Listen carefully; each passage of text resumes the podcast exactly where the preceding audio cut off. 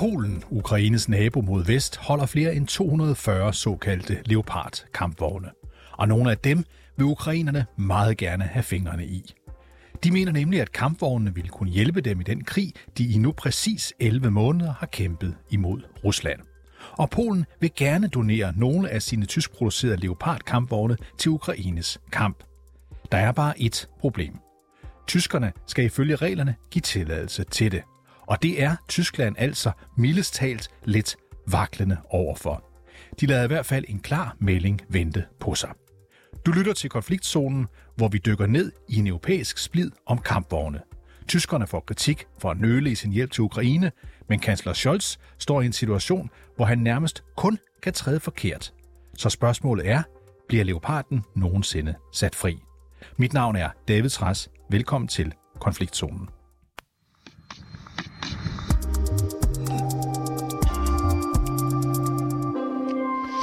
Mathias Sonne, velkommen til programmet. Tak skal du have.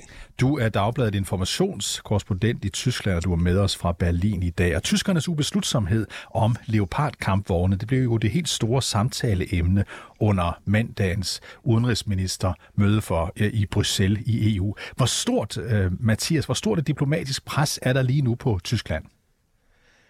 Jamen, hvis vi ser diplomatisk på det, så vil jeg sige, at der er et, et relativt stort pres, øh, og øh, som, som vi hørte i oplægget her, så kommer det jo i særdeleshed fra Østeuropa. Der er der et, altså fra Øst et massivt øh, diplomatisk pres på Tyskland, hvor, øh, hvor Mateusz Morawiecki, altså den polske premierminister, direkte har været ude og kalde Tysklands attitude for helt uacceptabel, og han har sagt, at jamen, vi leverer øh, øh, uanset hvad, altså vi vi i sidste ende faktisk ikke engang vente på den øh, tyske tilladelse til at videre eksportere de her tysk producerede øh, øh, kampvogne.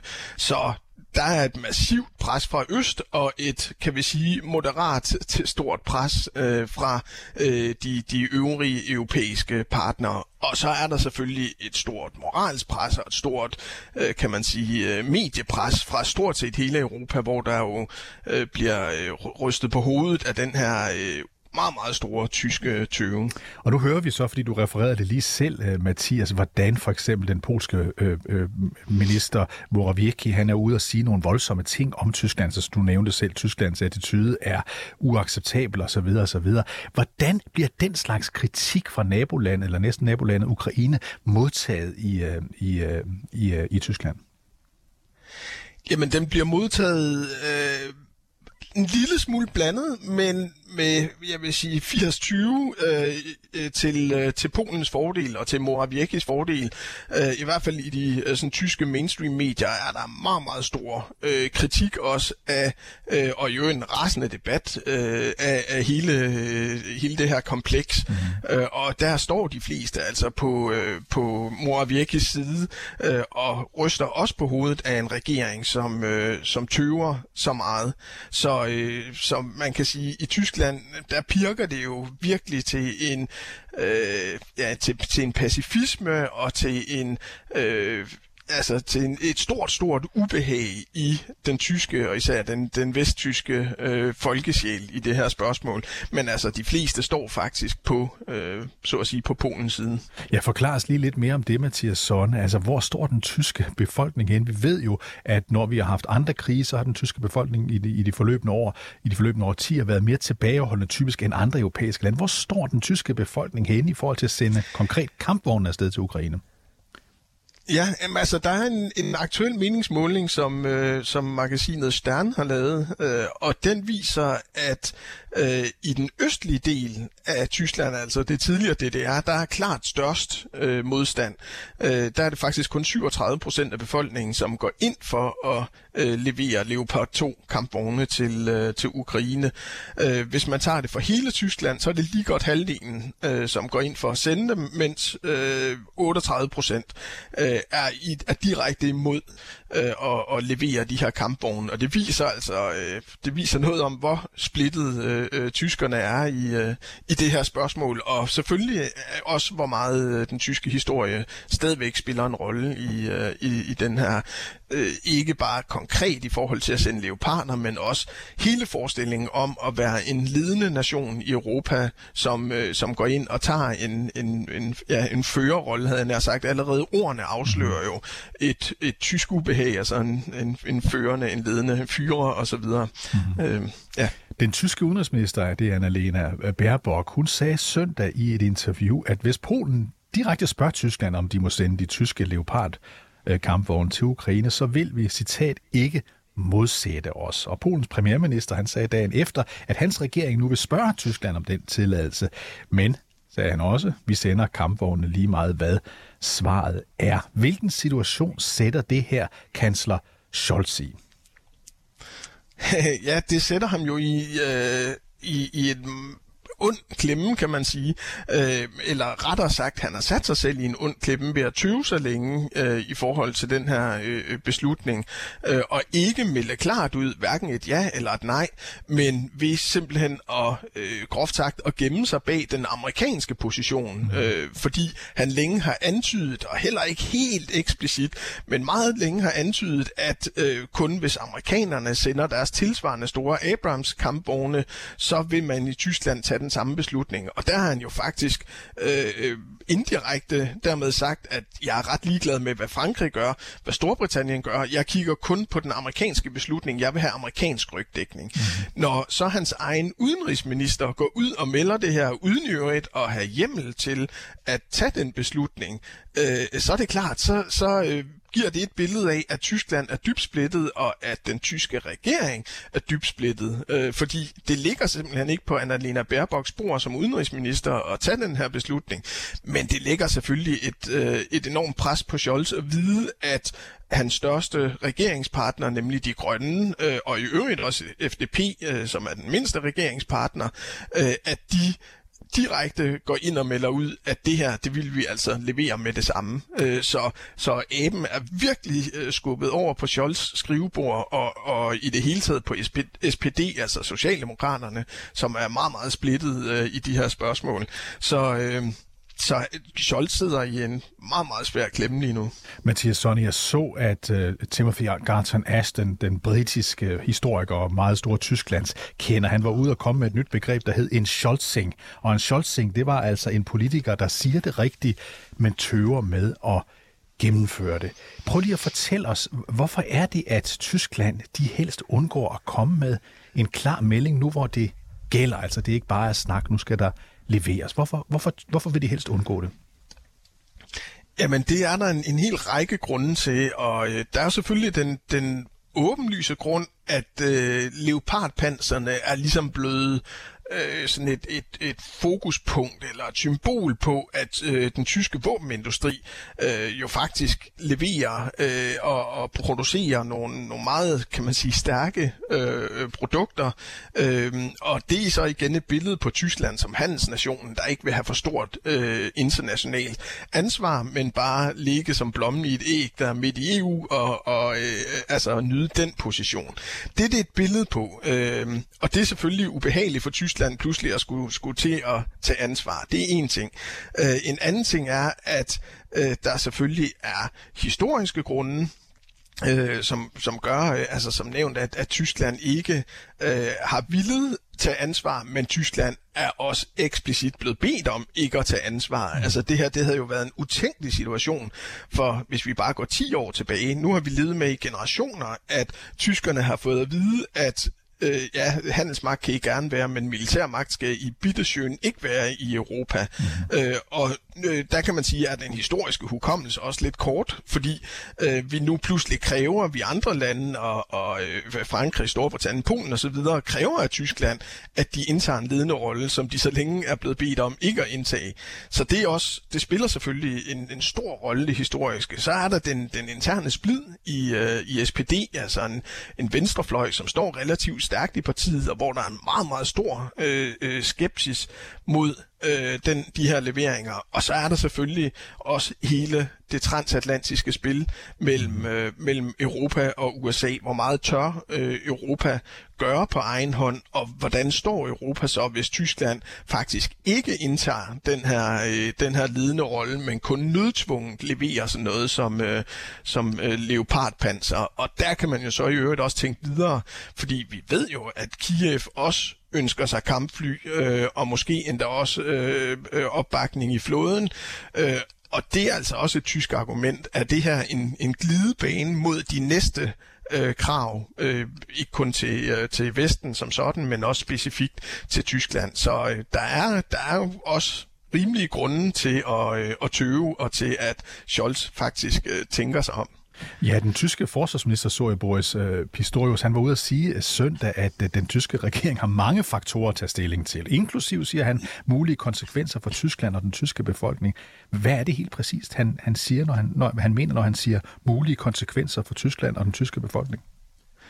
Jamen, det er, øh, og det er jo min, min læsning af det kun, må jeg indrømme, men, men altså, det er jo en risiko for eskalation. Mm. Og det er jo det, som, som øh, Olaf Scholz også hele tiden, siden krigens udbrud for, for nu 11 måneder mm. siden, har, øh, har talt om.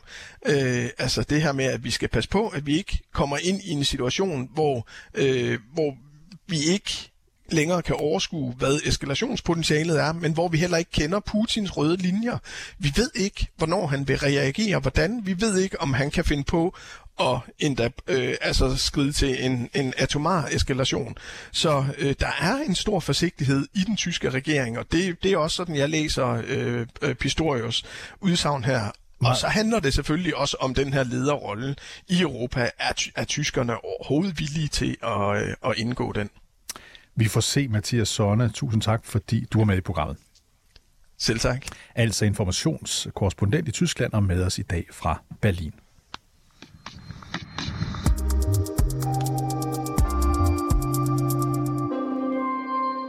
Og nu siger jeg velkommen til Christian Lindhardt. Velkommen til. Jo, tak for det. Major og militæranalytiker hos Forsvarsakademiet. Den tysk producerede Leopard kampvogn, det er den førende i Europa. Den bliver af flere anset som verdens bedste. Det gør den blandt andet af det danske forsvar, som har 44 af dem. Lindhardt, hvad er det, der gør netop den kampvogn så god? Jamen, Leopard 2 har ligesom en kombination af alle de faktorer, der skal til for at skabe, øh, skabe, øh, skabe en virkelig god kampvogn. Den har et kraftoverskud, det vil sige, at den har en hulenstor motor med en masse hestekræfter. Den har en øh, meget, meget stærk, langtrækkende kanon, øh, og det er jo sådan set hele grunden til, at man overhovedet har en kampvogn, det er, at den der kanon den skal kunne bringes fra A til B og kunne bruges. Og så har den en ret god beskyttelse. Og de der faktorer, de passer bare rigtig godt sammen i en Leopard 2, og det er med til at gøre, at, at vi sådan øh, populært kalder den verdens bedste kampvogn, i hvert fald i den version, som, som vi har i Danmark. Den ukrainske præsident Zelensky, han har jo mange gange bedt om, at vestlige lande sender kampvogne til Ukraine. Lad os lige høre ham her. The world must not hesitate today and ever. The supplying of Ukraine with air defense systems must outpace Russia's next missile attacks. The supplies of Western tanks must outpace another invasion of Russian tanks. Ja, hvordan kan netop leopardkampvogne blive nyttige for ukrainerne i den her krig? Hvad er det konkret, de kan, som kan hjælpe Zelensky og Ukraine? Jamen, øh, kampvogne i det hele taget, og i det her tilfælde taler vi jo så om leoparden, men kampvogne i det hele taget kan give ukrainerne en mulighed for at, at føre den form for mobile krig, de har brug for, når de skal generobre deres land. Det er jo sådan, at faktum er, at russerne står dybt inde i Ukraine rigtig mange steder, specielt mod øst og syd, ikke? Og for at ukrainerne ligesom skal have en chance for at kunne generobre det territorium, så skal de kunne bevæge sig på slagmarken. Og der er kampvognen altså et uhyre effektivt middel til det. Dels det, at den selv kan bevæge sig, men også til, at den kan skabe forudsætning for, at andre soldater kan bevæge sig på slagmarken. Ja, og midt i den her diskussion, vi lige hørte omtalt øh, fra Tyskland lige før, altså om leverancerne af kampvogne, om tyskernes øh, tilbageholdenhed med at, at sige, ok, øh, lad os få de her kampvogne til Ukraine. Der er franskmændene fortalt, at de overvejer at sende franskproducerede Leclerc kampvogne til Ukraine, og Storbritannien, de har lovet at levere deres kampvogne, altså Challenger kampvogne. Øh, Lindhardt, kan de her andre kampvogne, de franske og de britiske, være et alternativ til Leopard-modellen? Jamen, det kan de øh, i hvert fald i teorien godt. Øh, problemet for Ukraine er, at de vil selvfølgelig gerne have en vis fællesmængde. Øh, hvis de får, øh, skal vi sige, øh, 20 kampvogne fra fire forskellige lande, altså fire forskellige typer kampvogne, så har de lige pludselig 80 kampvogne, hvor de skal have reservedelspakninger, mm. de skal have uddannelse, de skal have ammunition til fire forskellige kampvogne. Der er det alt andet lige smartere, hvis man giver dem 80 af den samme slags. Og, og den franske Leclerc-kampvogn, den er, den er som endt, tror jeg, bestemt udmærket, og den britiske Challenger 2 er, er bestemt en udmærket kampvogn. Den, den er blandt andet rigtig godt beskyttet, men den, den mangler så lidt motorkraft. Så det kunne godt være alternativer. Problemet er bare, at så kommer Ukraine til at få lidt her og lidt der, i stedet for at få én samlet pakke, som vil gøre det noget nemmere for dem at, at, at bruge dem i felten. Hvis nu Ukraine får øh, europæiske kampvogne, den ene eller den anden slags, de vil helst have øh, Leopard-kampvogne, hvis nu de får de her kampvogne, kan det så være med til at ændre krigen? Altså er det afgørende i forhold til at ændre krigen, øh, som det ser ud nu, hvor vi altså er næsten et år inde i krigen? Det er i hvert fald øh, nødvendigt for dem at have kampvogne. Det kan man sige, det har de jo i forvejen. De har jo egenproducerede kampvogne. De har fået en hel del gamle sovjetiske kampvogne fra østeuropæiske lande. Så de har simpelthen kampvogne. Det, der betyder noget for Ukraine, det er, at de får moderne kampvogne, og så at de får dem i tilstrækkelig mængde. For hvis de bare får, øh, som, som vi har set, Storbritannien har jo vældig givet dem en, en eskadron, og, og det er jo det, det samme, som Danmark har stående i, i Estland. Men det, det er bare ikke så meget. Så Ukraine skal have tilstrækkeligt mange, og her taler vi for sådan en stor krig, som, som er i gang derovre, der taler vi altså om flere hundrede kampvogne, for at det virkelig kan gøre forskel. Får de det, så kan det så også gøre forskel. Fortæl os lige, forklar os lige, du sagde lige, at de har de gamle sovjetiske kampvogne for eksempel. Altså, hvor ringe er en sådan gammel sovjetisk kampvogn i forhold til, at man for eksempel får en topmoderne Leopard 2? Jamen, de øh, til 72 kampvogne hedder de, som forskellige østeuropæiske lande har doneret til, øh, til Ukraine, de er sådan set opdateret. Det vil sige, de er, de er noget mere moderne, end, end da de rullede fra transportvogne fra, eller fra produktionsvogne for efterhånden 30-40 år siden. Mm men de er ikke en match mod øh, det, vi kalder en tredje generations kampvogn, som for eksempel Leopard 2. De har ikke det kraftoverskud, de har ikke evnen til at kæmpe på lige så lang afstand, og de er ikke lige så godt beskyttet. Så det er en kampvogn, der kan noget af det samme. Den er bare ikke mere så god. Hvor mange af de her europæiske kampvogne vil du vurdere, at ukrainerne har brug for, at der bliver leveret for, at vi kan sige, at her kommer et afgørende ændring i kampbilledet i krigen i Ukraine? Jamen, det tætteste, jeg kommer på sådan noget, det er at sige, at det skal være adskillige hundrede, det drejer sig om. For det er også et spørgsmål om, hvad er ukrainernes øh, ambitioner? Øh, er det, at de vil levere et, et komplet angreb på, på, på russerne på alle steder, hvor russerne de står inde i Ukraine? Eller er det, at de vil slå til et bestemt sted med et bestemt formål? Så det afhænger også af den opgave, ukrainerne vil øh, løse. Derfor kan jeg ikke komme tættere, i hvert fald ikke med min viden, kan jeg ikke komme tættere på end at sige, at vi skal for eksempel langt over 100 øh, og op i nogen 100, før det sådan rigtig kan ændre krigens gang. Nogle hundrede, Lindhardt, det er jo mange. Nu nævnte vi selv før, at Danmark har 44, og vi er tøvende med at sende nogle af dem øh, øh, derned. Nogle hundrede, er det realistisk? Er det muligt? Kan du se det for dig, at europæiske lande faktisk godt kan øh, slippe, hvis de vil, nogle hundrede kampvogne ind i, øh, ind i Ukraine? Ja, det er det som end. Altså, det er et spørgsmål, du siger, hvis de vil, så, så kan vi gøre det. Selvfølgelig kan vi det. Øh, alene af Leopard 2, der er der produceret øh, tusindvis af dem, så selvfølgelig vil vi kunne sende dem. Man kan faktisk argumentere for, at, at der findes tilstrækkeligt mange af det, der hedder Leopard 2 af 4 og af 5 i forskellige NATO-lande.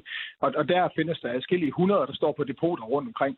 Så, så det vil man sagtens kunne. Du kan også argumentere for, om, om det er smart, at Danmark sender de mest moderne af den her type kampvogne, fordi øh, de er simpelthen så øh, opgraderet og så øh, teknologisk øh, avanceret, at selv jeg, og jeg har altså mm. kørt kampvogn i mine lidt yngre dage, ja. og jeg er stadigvæk ansat i forsvaret. Jeg må for eksempel ikke kigge ned i tårnet af dem, fordi de simpelthen er så hemmelige. Så hvis vi skulle sende dem til Ukraine, så skulle vi sådan set hive noget ud af dem, altså gøre dem dårligere for at sende dem til Ukraine. Så, så rundt omkring i Europa, i NATO-landet, mm. der findes der en fælles mængde af Leopard 2, øh, A4 og A5, som er super duper kampvogne, øh, og som vil kunne forsyne Ukraine og, og være med til at gøre en forskel på slagmarken. Så det er et spørgsmål, om man vil, ikke om man kan. Okay. Vi har jo hørt øh, under hele krigen, men, men, men hele tiden tiltagende styrker i de seneste dage ret voldsomt fra både øh, Putin og, og Lavrov, øh, altså udenrigsministeren i Kreml, altså komme med sådan nogle truende udtalelser om, hvordan de vil svare igen, hvis der kommer flere militære leverancer til ukrainerne, altså fra øh, NATO-landene. Tror du, Lindhardt, med den indsigt, du sidder med, med den måde, du følger det her på, tror du, at russerne vil svare hårdere igen, hvis vi begynder at levere stadig stærkere isenkram til ukrainerne? Øh, ja, med udgangspunkt i, at jeg også kun har åbne kilder. Jeg, jeg benytter mig ikke af, af klassificerede kilder i, i mine analyser og mine udtalelser. Øh, så vil jeg sige, at russerne har jo spillet det her kort før, og, og vi er faktisk måske der, hvor russerne spillede det alt, alt for tidligt, den her konflikt.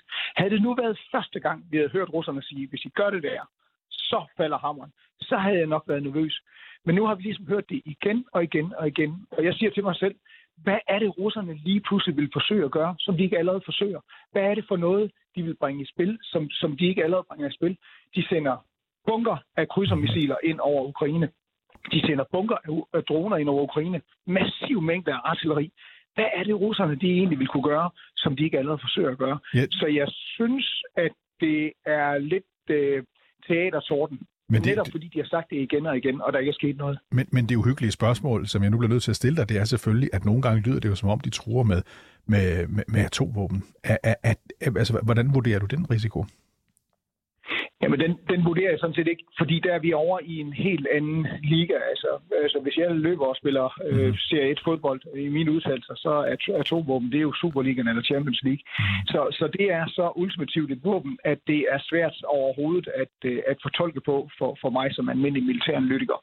Øh, dog vil jeg sige, at hvis, hvis russerne endelig skulle begynde på sådan noget der, så vil de da miste selv de sidste venner, de har i verden.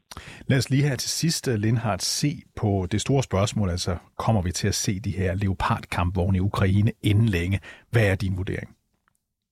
Ja, alt tyder jo på, at, at uh, tyskerne de har det her leopardpanser, og hvis ikke det skal gå hen og blive til en papirtiger, mm. så, så bliver de nødt til, om ikke andet, at frigive, at andre lande kan få lov til at forsyne Ukraine. Så kan det godt ske, at, at tyskerne sidder på deres egne køretøjer men at de altså tillader andre lande at, at reeksportere de her våben, det synes jeg ligesom ligger, ligger til lige nu. Også i den størrelsesorden, du talte om før, altså mindst 100? Ja, det er straks sværere, øh, fordi så er vi henne og kigge på sådan noget som politisk vilje, og så skal vi kigge på, hvilke lande er det, der ligger ind med de her store mængder. Det er for eksempel lande som Grækenland. Mm-hmm. Og, og jeg har ikke rigtig hørt nogen, øh, nogen udmeldinger fra, fra grækerne omkring det her.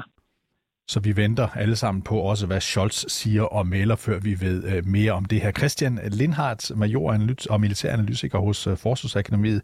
Tusind tak, fordi du var med os. Velkommen.